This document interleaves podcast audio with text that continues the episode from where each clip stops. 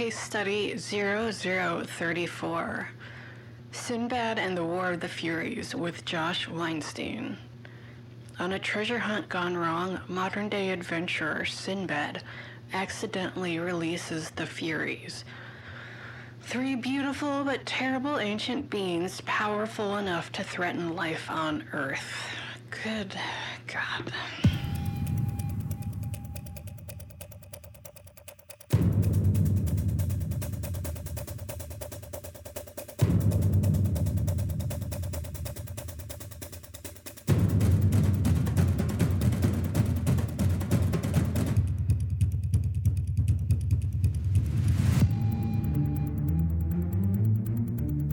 Josh, how are you doing today? I'm fucking great. Oh my God, that's so good to hear. Yeah, I feel amazing. I look amazing. and I feel so amazing. true. how did this movie treat you? I would say it changed my life for Wow. the better. Yeah. Wow. Yeah. Wow. Do you mind expanding on that a little bit? Nope. End of podcast. That's fair.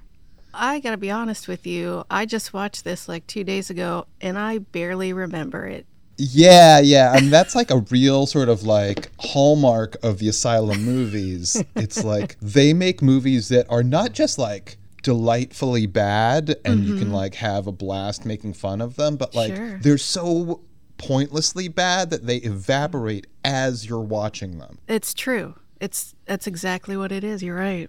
But you know, I mean, that said, I think that uh, they probably had a lot of fun making them. Oh my god, they had a blast. Are you kidding me? Especially this movie. All right, so the movie starts off and they're in a cave. One thing I did not realize until the end of the movie when I looked it up is that it's a sequel. Which ex- no. I know.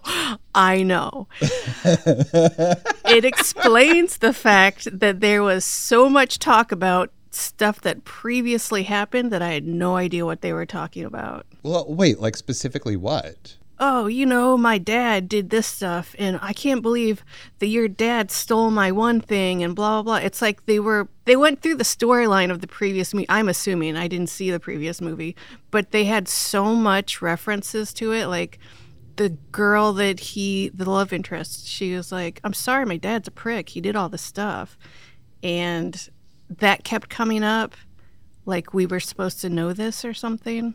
I don't know. That's interesting because, like, from what I could tell, the whole movie was just this weird, like, simulacrum carbon copy of a carbon copy of a carbon copy of, like, Indiana Jones. um yeah. You know, sometimes they would take what happened in Raiders of the Lost Ark and do an inversion of it. sure. Mostly they would just do like a really cheap reproduction of some kind. So like it starts off in a cave. You know, you've got like the little mini adventure.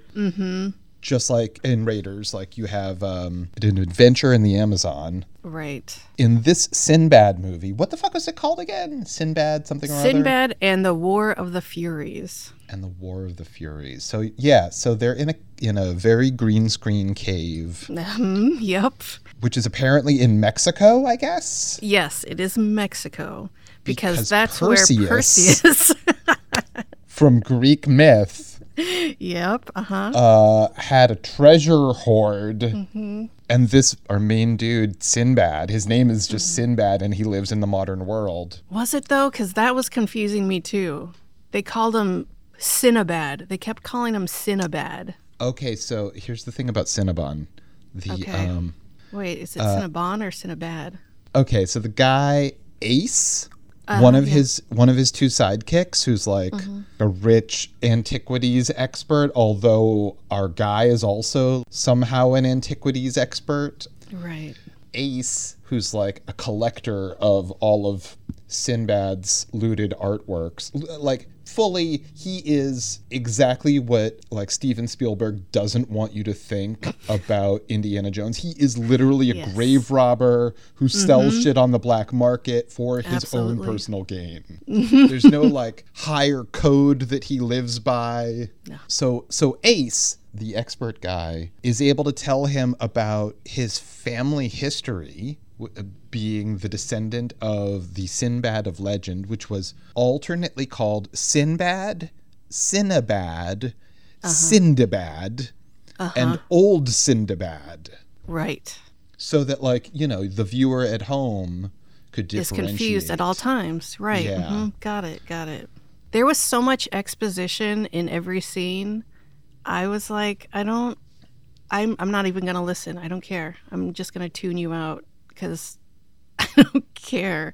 Like they're in the cave and he's like, "Let me tell you about Perseus and why his treasure is in Mexico." And it was such utter nonsense and bullshit. I was just like, "Nah, I'm. I'm good. Just keep talking. I'll just look at the stuff." So wait, can you tell me the main guy that played Sinbad, Yeah. John Hennigan, Yeah. was he in the first Sinbad Asylum movie? I believe so. I don't want to say for sure, but I believe so. I also think he was a professional wrestler, and that's how he got the job. Yes. Yeah. Which is like, okay, so here's the thing. Yeah. You know, when I was like a little kid, I, I followed professional wrestling Mm-hmm. and I loved it. And uh, this guy is definitely like, his tenure comes like long after my major fandom. Yeah. But despite the fact that I no longer follow professional wrestling, I have huge admiration for the performance art that is professional wrestling. Absolutely. I just want to foreground all the terrible things I'm going to say about this guy's performance. Yes. In this movie, I strongly believe that he is capable of so much more. Yes. Oh, absolutely. There's one fight scene where I was pretty much checked out of the movie, and the fight scene came up, and I was like, holy shit, this is beautiful. He knows what he's doing. So I give him respect for that. Let me ask you a question. It seems like the actors have never seen the script before, like five to 10 minutes before the scene is shot. Sure. Yeah. They're fighting to keep their dialogue in short term memory, like long enough to get it out of their Right. No, that sounds fair. That sounds like it was exactly what was happening. Yeah. There's nothing natural. I have to assume that all of these actors have natural charisma in life. Yeah. and that they also have it on the screen in other projects. Mm-hmm. But that does not, Does not translate. there's no evidence of it. Yeah. The previous movie that it's a sequel to is a Hercules movie. And here's the vibe I got from this movie the director was like, oh, by the way, this movie was a comedy, quote unquote. I feel like the director was a huge fan of Sam Raimi and was like, let's do a Hercules movie. And then the guy that got to play Hercules was like, fuck yeah, I can do Bruce Campbell. And none of that happened. So close and yet so very far from all of that. Yeah, I strongly agree. I mean, I think that there are aspects of the production that lean almost to the point of like winking and nodding at loving Sam Raimi. The three actresses that play Furies, they basically are Cleopatra 2525. Yes. Absolutely. Did he direct that? Uh, I, he produced it, Okay. I think. I'm pretty sure. I you know, don't there are so many of those like straight to syndication TV shows that he made like 25 years ago that were like Right. The Daring Dragoon. Mm. You know, like he did Hercules and Xena, of Right. course, but then based on the success of those shows, they were like, well, we can do lots of stuff that's kind of like this and a little bit different. Yes. You know, like a lot of the fun that comes in those TV shows and movies is that, and this is also true for like Buffy and Angel, Mm-hmm. is that you could just use a cheap looking Halloween costume and say this is a demon. And like that's fun. Yes, you know? Like if absolutely. you treat it real, Mm-hmm. if you treat it this has full integrity Yeah. and everyone accepts it, then like the guy who literally just has, you know, spirit Halloween makeup on his face Right. he is a demon. By that same token, a movie like this has sort of that same fun approach to production. Yes. I feel like this movie kept Pier 1 Imports in business the year that it was made. Yeah, clearly, like uh, 75% of this movie was shot in three people's apartments. That they did nothing to set dress no. At all. They were just like, okay, this will work. Great. And so, did you say that your next door neighbor is going to be out for an hour? The treasure that they get to is just a bunch of vases. It's just a bunch of ceramic vases and a, a ton of plastic coins. There's no denying that this was not a well thought out dressing there. It was just so Oh boy, I don't even know. It's it was so beautiful how much it was not what it was supposed to be. Well, it's really weird, right? Like you want you you need some device to fuel the story engine, mm-hmm. right? Like the MacGuffin, you know. Sure, there's sure. like the fucking priceless object, the nuclear bomb, the like state secrets, whatever it is. This one just happened to be a bunch of rhinestones in resin. So Also, like the point of which was alternately it's worth a lot of money, mm-hmm. or it has this like they tried to get. I want. I don't want to say spiritual, but they tried to get a little bit elevated in their thinking when they were talking about how hatred perpetuates itself and mm-hmm. trying to like break the cycle of hatred. right, There is something very thoughtful that almost happened right. in that exploration. As Indiana Jones has Christianity and its weird trinkets, this movie had ancient Greece and whatever, the ancient Greek gods and stuff, which a perfect parallel to what they were doing.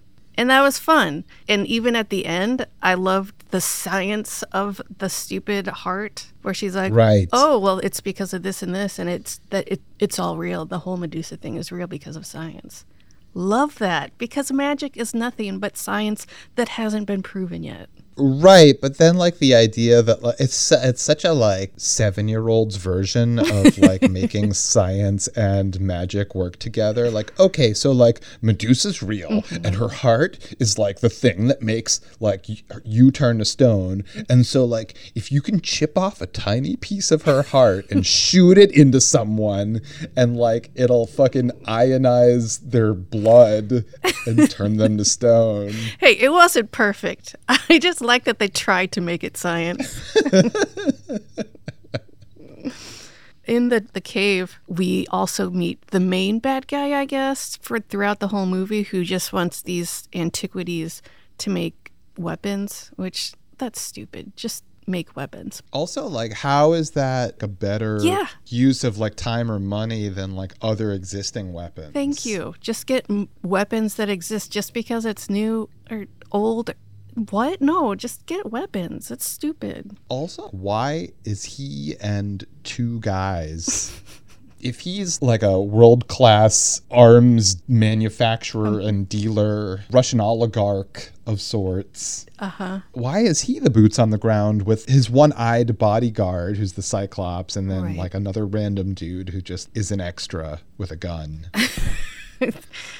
Yeah, I, I don't have an answer for that. And how is it that they are literally just two minutes behind Sinbad and his first sidekick? And what's the first sidekick's name? Do you I don't that? know. I have no Yeah. idea. I didn't get the woman's name until like almost the end of the movie. They didn't say her name once until the It guy was it was guessed it. Jax, which is short for Jacqueline. Jacqueline. Right. Yeah. Here's a question that you might ask yourself Okay. for the entirety of the movie.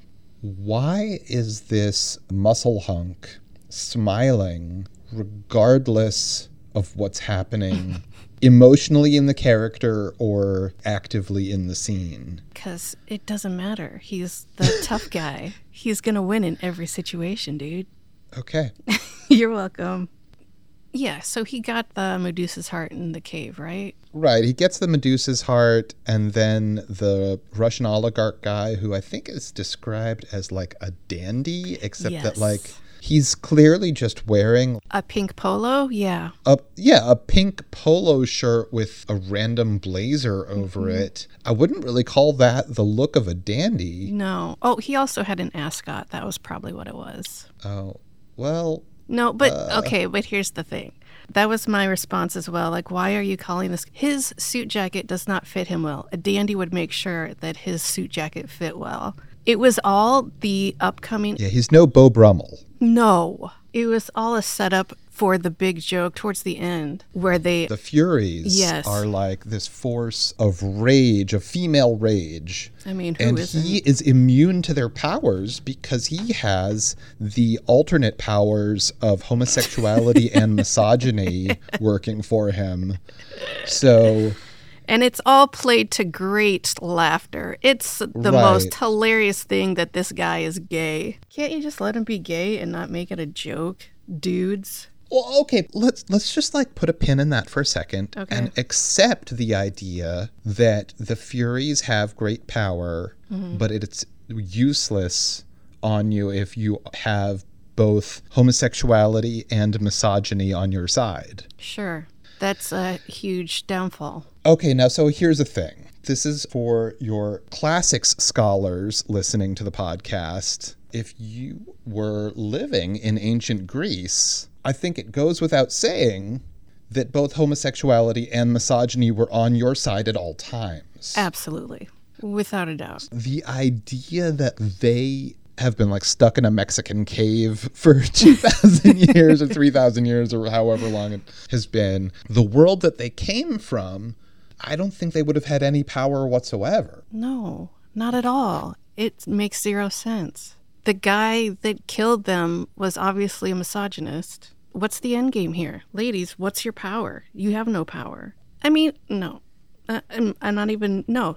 There's zero power there. And even the, the henchmen, you know, they're full misogynists. They're henchmen. Right, but what if they're not gay? Oh, you have to be gay and a misogynist? I think so because he explicitly says like, uh, "What is that? What are you supposed to do for me? Like, you don't even have a penis for me to play with." That's true, right? That's literally dialogue from this movie. yeah.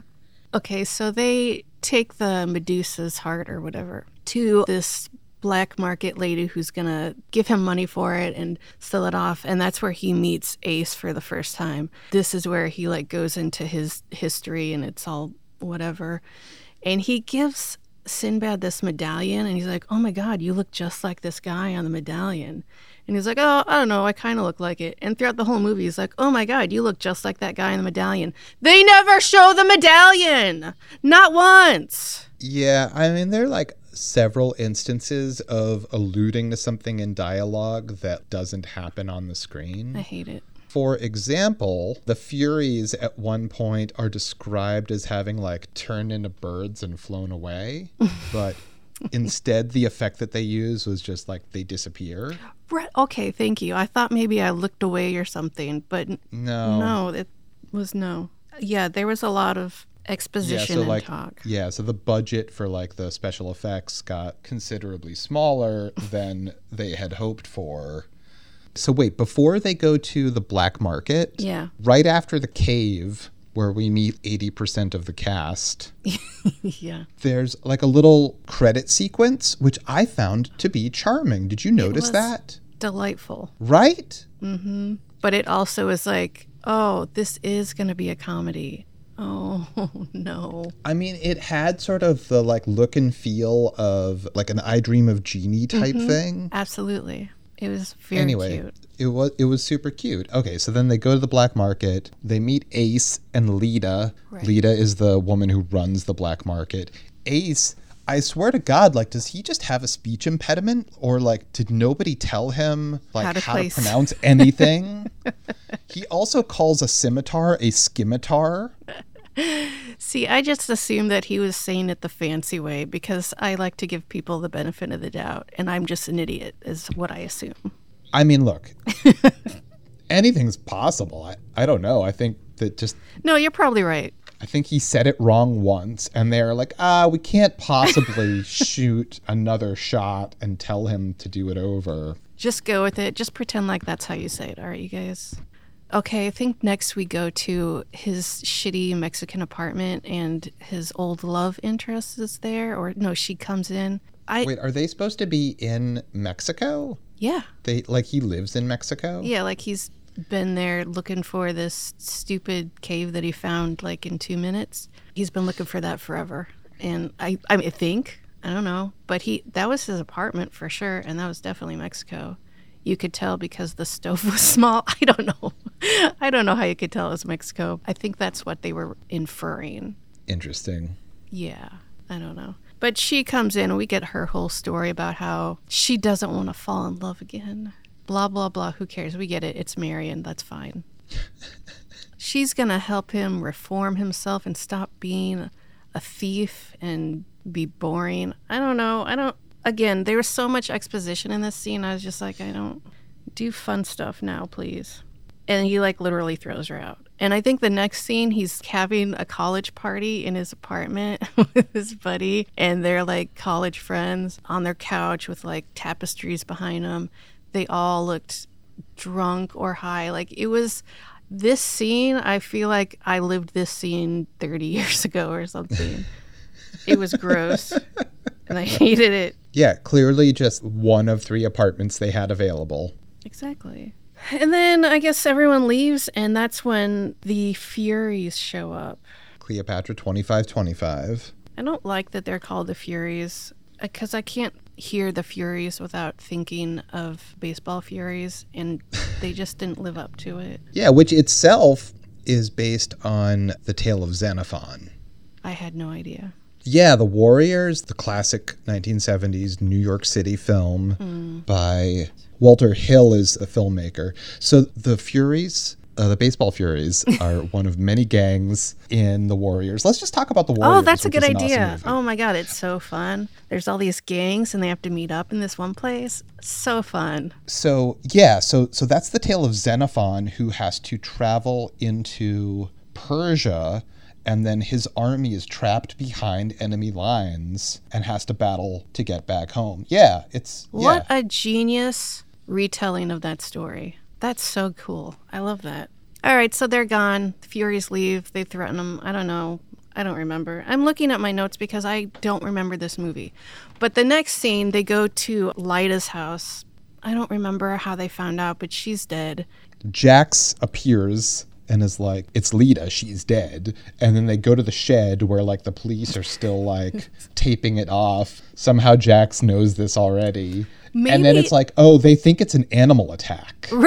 Right, right.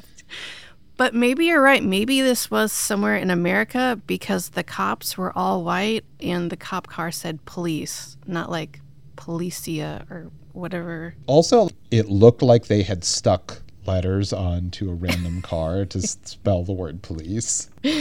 Yep, totally. It's just like stick ons. but they, ugh, God, because they had to take a boat to LA because they couldn't be stopped by cops or whatever because he's wanted. This, God damn it. So, the amazing thing about when they get to Los Angeles, let's just cut to that for Okay, a second. sounds good. Because, like, who fucking cares? Right. um, they go to LA, and the first thing they do is they're just in a very nondescript diner, a breakfast diner. yes. hmm And then immediately outside that is like a very fake looking shanty town black market Yep. that is, I guess, the underground LA uh, stolen antiques and jewelry market. yeah, you know, you've been there, right? no? You haven't been there? yeah, I mean, you know, like nothing says Los Angeles to me quite, quite, quite like I'm gonna get a breakfast burrito and then shop for stolen jewelry. and it's all antiquities in this little shanty town because everyone knows where to get them. It's right there.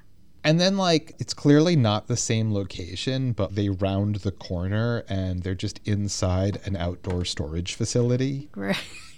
yep. You know, the kind that have, like, sort of those garage door. Uh huh. Yeah, yeah, yeah. The giant storage facilities. Yeah. Because that's where Oh. shanty towns live. And then we encounter Ace again. no, we we encounter his driver who's been tailing them for some reason Holy shit. I took no notes on the driver. because he was in the movie for like five seconds. One thing I did want to mention about their boat ride there, which was again uneventful, was Sinbad is like, I only like science. I don't like magic and mythology. And so his lady friend is like, Oh, you want science? Okay, come here. I'm going to teach you about numerology. okay. Oh, like another thing about their boat trip is in the edit, they did one of the things that I joke about, but I swear to God is the best fucking when you have nowhere to go as an editor uh, Yeah. to like progress time, but you're still in the same space. They literally cut to the flag.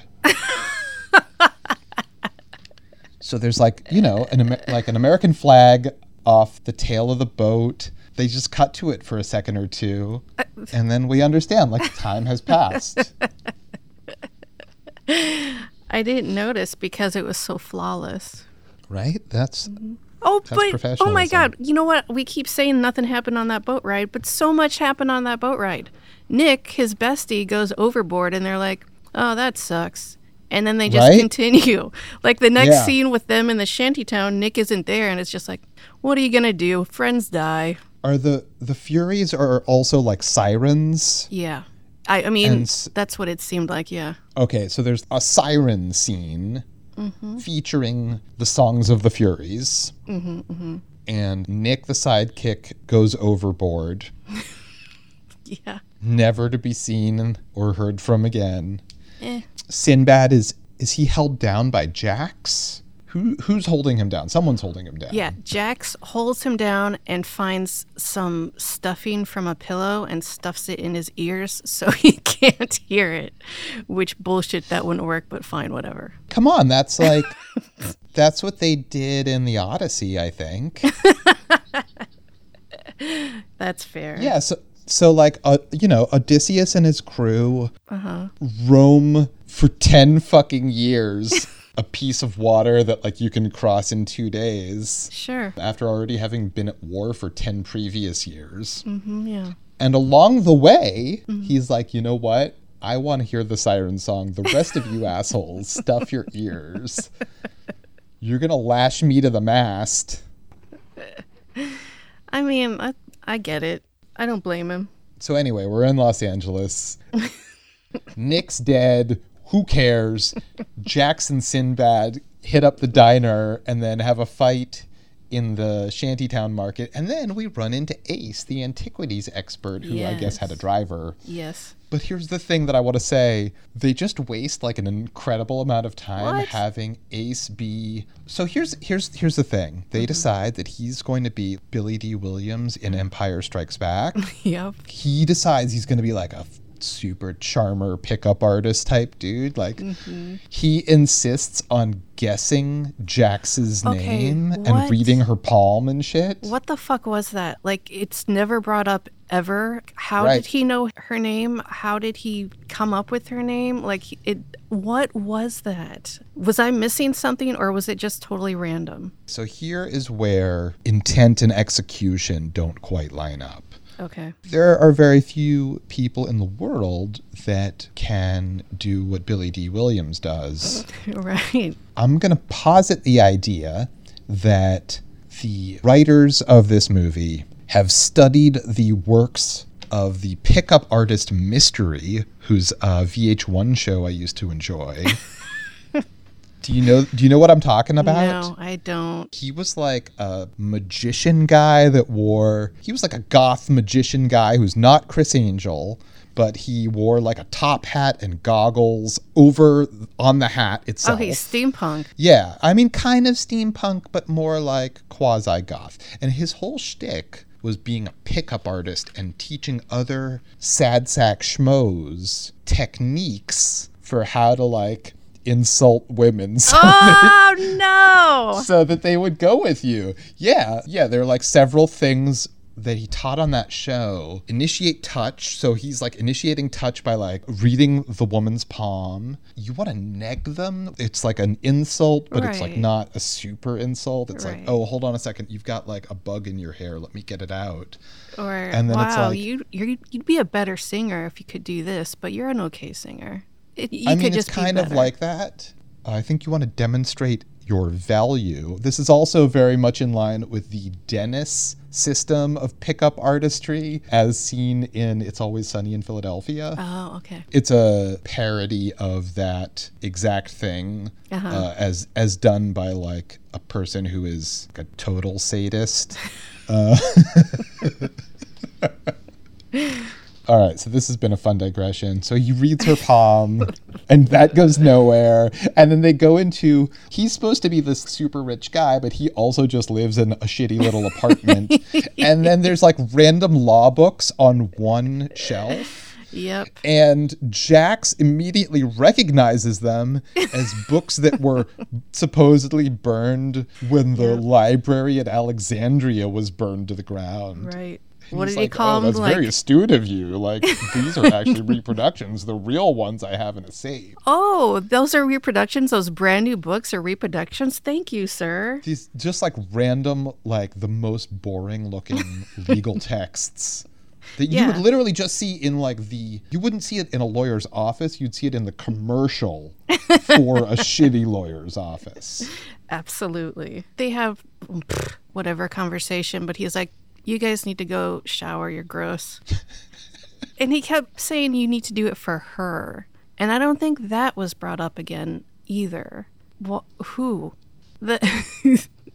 The outfits they are wearing when they get back are so ridiculous and also bought at Pier 1 and some sort of prom store because the gown that she's wearing, she's like, oh my God, it's so elegant. It's so authentic. And it's just like a prom dress. It's bullshit. And it made me mad because it didn't match. It was totally inauthentic and it. All right, I'll end. It's fine. Yeah, no, I mean like they're okay. So like it's kind of it's like prom dress meets Orientalism, Right. but with no commitment to either Right. like aesthetic. It's like, dude, I hated it. It's all rhinestones and mesh, and it had a train. Why the fuck did it have a train? Come on, you guys. So then they just play dress up for a super long time, yeah. and Jax is like, you know what? You guys go out. I'm just gonna stand here and read a book.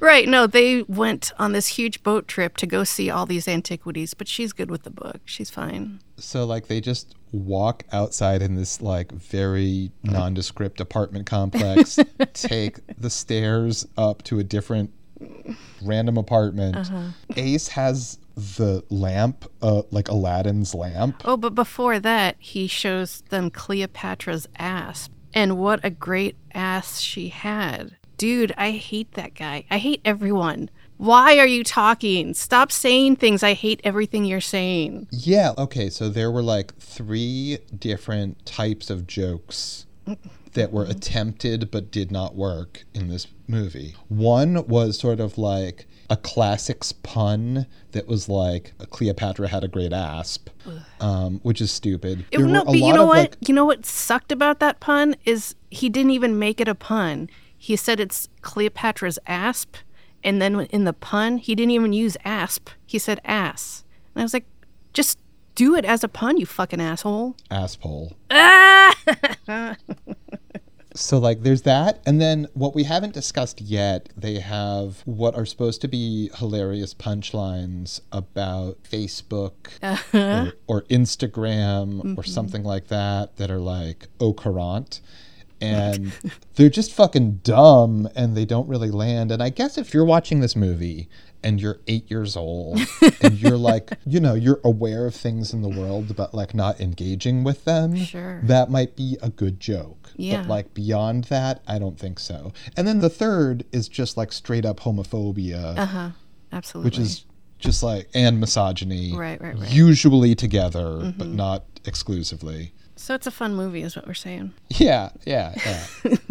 Honestly, the guy that plays the Russian oligarch slash arms dealer mm-hmm. slash dandy, I thought he and the Cyclops henchmen were probably the best performers in this movie. I agree. I think that they weren't given that much to do, mm-hmm. but I think that they brought personality to their roles. Yes. And I enjoyed that a lot. I agree. When we're in this antiquities room that Ace has, it's another instance of the set designer is so he's got his head up his ass. This is supposed to be a room of antiquities. Up his asp. Oh, you got me. The way he's displaying these antiquities, they're just like on side tables, uh, a sofa table resting on an ottoman. Like, these are antiquities. You don't have them in cases or a fucking bookshelf. What are you doing, dude? These are priceless. This asp is not still that they alive. not that they looked the part, not that any of them look the part. Right. Like they seriously were Pier One imports, West Elm, you know. Mm-hmm, So now we get to the genie. Right. Okay, so here's the thing. Like Yeah. I appreciate that they tried to make the genie's lamp into Lemarchand's configuration. I did too. I thought that was a nice touch. Yeah, I dig that because Ace even says this doesn't even work as a lamp, Right. which is funny. Mm-hmm. And then a genie appears because Sinbad is great at everything. Of course. His fingers work magic. Gross. and Ace kind of recognizes the genie dialect, but he's a little bit rusty. That genie language was bullshit. They were not talking the same language. Ace was just like mumbling some nonsense. That was a fake ass language. They're like, you know, just just make it up as you go along, dude. It's fine. It's not fine. It's I get that there's not much writing on it, and that Tolkien wrote all of his books so that he could make up languages, mm-hmm. and this is not that. and he was not available to do the rewrites for this. I get that. Right. Here's the thing like, if I told you to speak fake Italian to me, you could speak fake Italian to me. And then if I said, okay, now speak fake Spanish, switch to fake Chinese, switch to fake Gaelic, This is gonna get really offensive. you would have an idea of what those things sound like and how they are their own thing, separate from each other. Yes. You would imbue your gibberish with some unique quality for each of those things. Right. And with this, it was just a lot of heavy breathing on Ace's part. I felt like the genie was trying, but Ace was just like, oh, nope. So it's a very long conversation that Yeah. is just that is just gibberish. Uh-huh. The crux of it is that Sinbad is pretending to be a rogue and a thief, but is hmm. actually a noble hero. right. And he has an air of arrogance. Huh. So that is just a thing that happens, and then there's no further payoff on the fact that they have a genie. He's given some wishes, but But he, he refuses to use them. yeah. Why would you refuse to use a genie wish? I don't understand that. It's not making you look noble. It just makes you look like an idiot. So then they return to Jax, and Jax has like found the instruction manual for the Heart of Medusa, and literally declares that it is worth over a hundred million dollars. Is that what the book said? apparently, apparently, the lost tome from Alexandria has a fucking dollar value for the Heart of Medusa, along with like diagnostics and specs for it. I love that book. There's this whole scene of them just getting drunk off of expensive wine, I assume, because they don't show it, but whatever. And that was really boring. No, the whole point of that is to show that Sinbad, among his many other great qualities, is a wine connoisseur because Ace is going to serve them the 2005 um, and he mm-hmm. says, "Oh, you don't have the 2003?" Oh, you got me there. And now we get to an ancient flashback of how the Furies exist. And it's because one of Sinbad's, I guess, ancestors killed these ladies and he sucks. And now they're mad and they want justice. and that's when I wrote down only 20 minutes left. Right? Where did this movie take us? Has it gone in like the direction of a plot arc of any kind? it's more like things happen and then other things happen and oh shit, there's 20 minutes left. Let's wrap it up. the bad guys come, the henchmen and the Russian guys come now, and they're like, ha ha ha, we've got you now. And there's all these scenes of them trying to get away and just like struggling. And that's when I realized who Jax reminded me of, or what Jax reminded me of. She's like a human Muppet. All of her running scenes, her arms are flailing like Kermit, oh wow. her mouth agape. She bothered me. You know, as someone who loves Muppets, mm-hmm. you know, I feel like if I had seen that, I would have felt more sympathetic towards her character. She's one of the bad Muppets that always give the good Muppets a hard time, is what I'm saying. Interesting. Are you saying like a Waldorf and Statler? Because like they're the best. Oh, absolutely. I meant more like, no, you're right. Like a Dark all Crystal type Muppet. Yes. The villain Muppets. I don't know. There's a whole thing in this movie with the number 333. There's three oh, right. Furies. They come at 333 exactly every night. Right, and if you add three plus three plus three, and they they write it out, and he checks her work, it turns out that that equals nine. Yeah, that was a good bit. I like that. Again, numerology, it's science. Big time. Also, don't look directly into the heart of Medusa, which is Did like they say that? I don't even remember that. there was definitely a don't look directly into it moment, which is, you know, I mean, yes, Medusa, but also Raiders. Raiders of the Lost? Yeah. hmm Everything is Raiders. There's like, there's literally a reverse sword twirling scene Yeah. mhm. where the henchman pulls a gun on him. Sinbad twirls his scimitar, and Mm-hmm. the guy accidentally shoots the scimitar, and it bullet like I forgot about Yeah. that.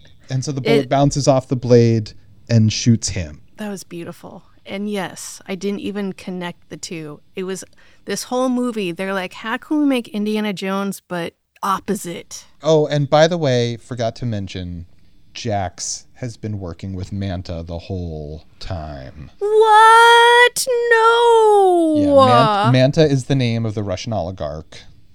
yep. The gay one. It's funny because he's gay. Right. Well, that itself is comedy. The name for the weapon is either the Medusa 2.0 or the Gore gun, they, which they discuss. Like the Medusa uh-huh. 2.0, why not Gore gun? I mean, it's right there. Right? They go back to the antiquities room in the middle of this fight before Jax is discovered to be bad, and they ride on a fucking flying carpet. Fuck you guys. Wait, did that happen? Yes. I neither have a, a note nor a memory. oh my god. They're like Jax is like, "Come on, everything there's a genie, the genie works, the magic carpet has to work." And he's like, "I don't think the magic carpet's going to work." And guess what? It does. It just like takes him out the window and lands him on a hill. That's it. That was beginning and the end of the flying carpet. I, I want to point out, like, I watched this movie only like a few days ago. The fact that I have no memory of that happening. No, I saw it in my notes. That's the only reason I remembered it. And then we get back to his boat and discover, shockers of all shockers, Nick was never dead. He was pulled out of the water. I don't know when. Or I mean, where. Yeah. And he was like, Oh, my girlfriend called the Coast Guard. How did she even know he went overboard? What the hell are you talking about? Right. There's like some very confusing stuff in the beginning of the movie where like his girlfriend was going to come with them on the boat, but then because Mm-hmm. Jax was coming, the girlfriend wasn't going to come. But if the girlfriend women. wasn't there, how did she pull him out of the water? Oh, no, she had the Coast Guard do She called the Coast Guard long distance and gave them coordinates. Tis a puzzlement. Tis. Tis. And that's pretty much it. I think the last line of the movie is Nick saying, So, uh, can we go to Chile now? The end. So that's the setup for the next sequel. Oh, probably. And also, like, why didn't they just say, like, no, let's go to Chili's Thank you. And get some apps? and some ah I know you got it. You said it. Some apps and some asp. Get some avocado roll-ups. I don't know what they have there. I don't know. They, um, it's been a long time since I've been to a Chili's. Josh, do you have a, a better title for this movie? Since you have told me the title and I've already forgotten it, uh, what a Sinbad in the War of the Furies is the real title. Okay, so here's the thing: like asylum movies ostensibly capitalize on the popularity of an existing thing, but like don't use anything about that existing thing in the movie. It's like they just slapped the name Sinbad on a movie that could have had a character named anything. Yeah. I don't know. I mean, honestly, I, I think this movie could have used a lot more wrestling. Oh my god, I would have loved that. Is that is that your title? This movie Yeah. could have used. yep. That's that's my pitch. I think that they should have just named it Hercules Reborn the sequel because I didn't know it was a sequel till way too long. How about literally nothing is at stake, nothing matters? Fair. Do you have a favorite line from the movie? It had extremely forgettable dialogue, but I will say that the I'll say that Manta and the Cyclops performances were mm-hmm. my standout favorite moments. Uh, re- sort of regardless of what they had to say or do, because unlike everyone else in this movie, like they were playing characters and playing them with integrity. I agree. I wrote down so many lines. Yeah, what have you got? Oh my god, they were so ridiculous. As you previously mentioned, one of them was a Facebook line where they find Nick's phone that he dropped, and the henchman says to Manta, You should log into his Facebook and say something stupid. Oh, come on. right? Which, by the way, you know, like a decade ago, yeah, that would have been hilarious, because that's literally what people were doing anytime someone left their phone unattended. Go on their Facebook and write Right. something like "Love me," which was sort of the go-to line of uh, of many of my friends uh, when doing that to each other. Oh, that's so sweet. Another one, I don't even remember what was happening in this scene, but I wrote it down because I hated it. Consider it my donation to the Snark Bitch Club. You probably gave something to Jax. I don't know. Screw the seven seas is another one. At one point, Manta calls women Right. the newer What? sex. Is that- What the hell does that mean? I think that's like Adam and Eve. okay, but like by a couple days? What? Yeah, I, it's unclear. Like that was the best guess I had, and that's the sort of line that really takes you out of a movie because you're really thinking hard to try to justify what this character could mean. Right. Thank you. The newer sex. Come on. There's a classic line Let's get out of here while they're running through the shanty town. I love that line in any movie. Always good. Yeah. It's really kind of undermining of all the characters when we learn their backstories, like in the long exposition mm-hmm. given in scene. You know, Sinbad is an idiot. He's like, he's simultaneously a super scholar who's been cheated by his mentor Right. and like had his work stolen from him. And then he himself stole the university's entire Egyptian collection and sold it online. it's explicitly said that he sold it online, I mean, where else are you going to go but eBay? Come on. right? Look, uh, local pickup only.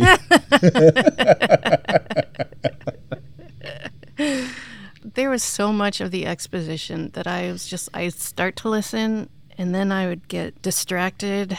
And then I'm like, I don't know if I care enough to keep listening. It, you can keep talking, but let me know when something happens because you're doing this a lot. So I probably miss out on a lot of the story, is what I'm saying. Yeah, I mean, these are movies that are hard to focus on, even when you're like trying to be as forgiving as possible and just be like, oh, look, it's a fun, silly thing. Like, mm. don't worry too much about it, just let it be what it is. It's bad. And it doesn't have to be so bad because it's like, here's the thing it's hard to make a movie. Absolutely. It's hard to make a good movie. It's hard to make a good movie or a bad movie. I totally agree. But these are movies that they're not even trying. Right. Okay, I did not like this movie. I will say that. However, I feel like with a couple of really good rewrites, this movie could be great. Right. Well, that's the thing. It's like you've got almost everything in place to make either a great movie or like a really fun, terrible movie Yes. that, like, you know, like goes for it in a mm-hmm. big way. Yeah. How about in the writer's room, we throw in a gay person and a woman? That's just, I'm spitballing here, but just two of those people, I think we could do better. That's all I'm saying. It's hard to know who to blame for where things go wrong. No, no, no, it's not. It's always men. Thank you. End of story. I, I, meant, I meant in the sense like, is it the writer's fault? Is it the producer's No, fault? no, no, no. Yeah, and I'm said, like, saying it's men. It's always men. okay, okay, okay. Take your medicine, Josh. I, I don't. I didn't have anything to do with this movie. I don't know that for sure, so just take it. Yeah, Josh, you seem to have a suspicious amount of like uh, of knowledge. Josh, do you have anything you want to promote? Um, yeah, I want to promote Skimitars. Uh, Cinnabad. s- uh, local pickup only for Cinnabuns and Scimitars. I can't wait. Asps of all varieties. Beautiful. Josh, it was such a pleasure to have you again. I'm so glad you could do it. Thank you. The pleasure is all mine. No. All mine. All right, I'll let you have it. All right, everybody. Thank you for listening this week, and I'll see you next week. Goodbye. Bye. Thanks for joining us this week on the Asylum Case Studies. Special thanks to Antiquities reseller Josh Weinstein and a very handsome and talented Andy Slater, our mixer and engineer extraordinaire. Make sure to visit us at asylumpod.com where you can subscribe to the show in iTunes, Stitcher, or wherever so you'll never miss a case study. While you're at it, if you found any bit of enjoyment in the show, we'd appreciate a rating on iTunes. Or if you'd simply tell a friend about the show, that would help us out too. Unless you're going to be a dick, then uh, no thank you. So until next time, I'm Tressa Slater, and screw the seven seas.